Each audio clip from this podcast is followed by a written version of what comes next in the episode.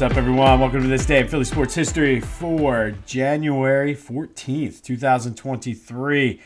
And not much to update on uh, Philly sports. Um, there, there wasn't any games last night. I mean, Villanova, they they played and lost to Butler. Um, they're they've been struggling with the new coach, and that's something as football season winds down, we're going to get more into some of the college basketball um, scene since we did take the time to preview it. Uh, just kind of do a midseason check in and see see where we're at and what's going on. But um, gave me time to think. And uh, before I get into that, real quick housekeeping. If you haven't done so already, check out the new Back to the Future. That's with a PH, where uh, it's NFL playoffs. We are. Uh, starting this afternoon, we did our NFL playoff preview as well as how far we think the Eagles are going to go. Also, took a look at Howie Roseman's offseason moves this year, uh, and then examine what would have happened if Chip Kelly never got fired and he never got out of the, the, the, infamous closet. So definitely check that out wherever you get your podcast, Back to the Future with a PH. But something I was thinking about, we talked about the, before I get into today's this day, um, we talked about that Saints Eagles divisional playoff game down in New Orleans the other day where Sheldon Brown uh, got the hit on Reggie Bush. And there was a, a song that somebody did. It was a local song, and it was to the. Uh, it had like the melody and the beat from a Red Hot Chili Peppers song. Um, I'm not gonna hurt your ears and sing it, but it just it was in my head all day yesterday, and it kind of got me thinking. You don't really see those produced pump up songs anymore. Um, we had back in the '90s, it was the Bringing Home for Jerome. I remember there's all kinds of rap songs and and all whatever back then for the teams. Um, I believe there was some for the Sixers when. Um, well, actually, maybe the Sixers is what changed that because when they went on their run in 2001, it was "Ain't No Stopping Us Now" was kind of like their theme, and even with the Phillies this year, they had "Dancing on My Own," which was that. But I miss a good like pump up like song, like the "Bringing Home for Jerome" or the the one uh, like for the Red Hot Chili Peppers. And, what happened to them? Now, I mean, I'm not talking about those knucklehead dudes in San Diego uh, this year that did like the four white dudes that were just like trying to be cool hip hop guys, but like a decently produced pump up song about the team. Get the players in there, throw some highlights, get some Merrill Reese in there. I don't know. Maybe it's just me. Maybe those songs are out there and I'm just missing it, or maybe it's because all of the radio stations now are owned by big conglomerates. So sometimes you don't have local DJs, but I don't know. If there are some pump up songs out there for the Eagles for this year, send them my way because I'm, I'm a sucker for that. I, I definitely like them and it gets me pumped up too. But anyway. All right, so this day, Philly sports history, we are going to go back to 1922 and in, on this day in 1922, Ben Shibe passed away. So you're probably asking, who the hell is Ben Shibe?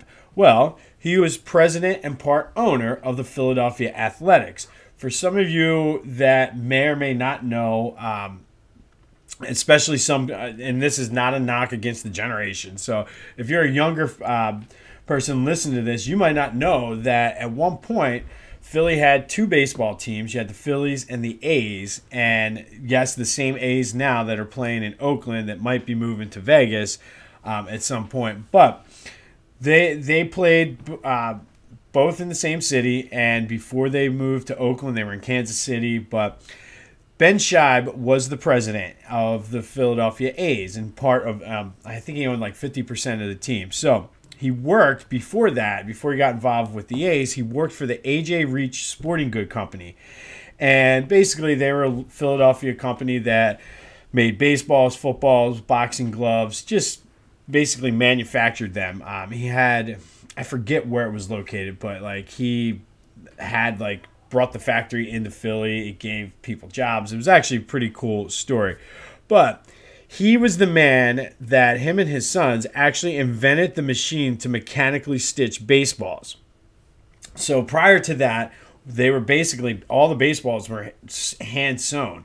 So this allowed the baseballs to be standardized. So all the baseballs were the same. So before they really kind of took off with this process and this machine, some of the records kind of could be questionable and like i don't know how different the baseballs were but now like that's a big deal in major league baseball making sure all the baseballs are the same uh, same weight same whatever.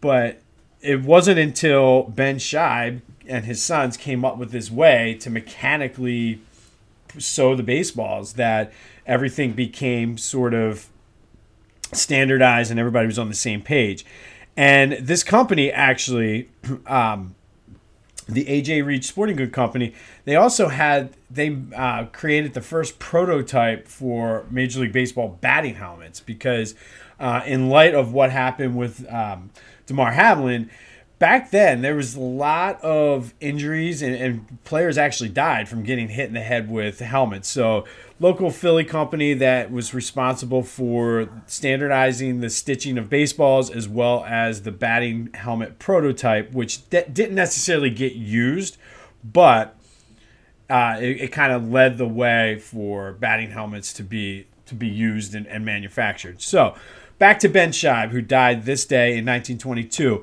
after he left the AJ Reach Sporting Good Company, he obviously had some money because he figured out how to standardize producing baseballs. He bought 50% of the A's and was named the president. So, why is he an important person? Why are we talking about him? He, he was the owner of a team that doesn't even exist in Philly. Well, Shibe Park was named after him, and Shibe Park was where the Phillies and the A's both played their games. You may know it more, or more famously, as Connie Mack Stadium, which they changed in the 50s after the A's had left. Um, but it was located at 21st and Lehigh.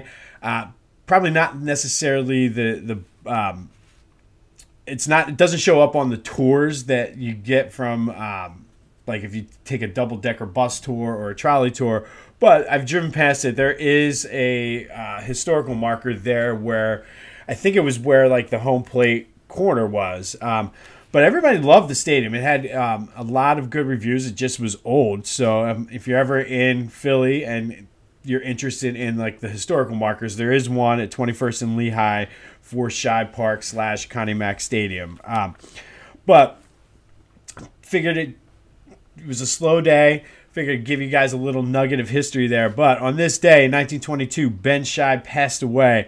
And just to kind of preview some things, um, I do have some, just from because of the way I plan and everything there, I do have a future episode and future things to talk about of what happened, what would have happened if the Phillies stayed or Phillies left and the A's stayed and different things like that. So stay tuned for that. But on this day in 1922, Ben Shibe the former owner and president of the Philadelphia Athletics, died on this day. Uh, he also was responsible for standardizing the production of Major League Baseball. So go have yourselves a Saturday. Enjoy the playoffs. Dougie P plays. But until next time, I will see you when I see you.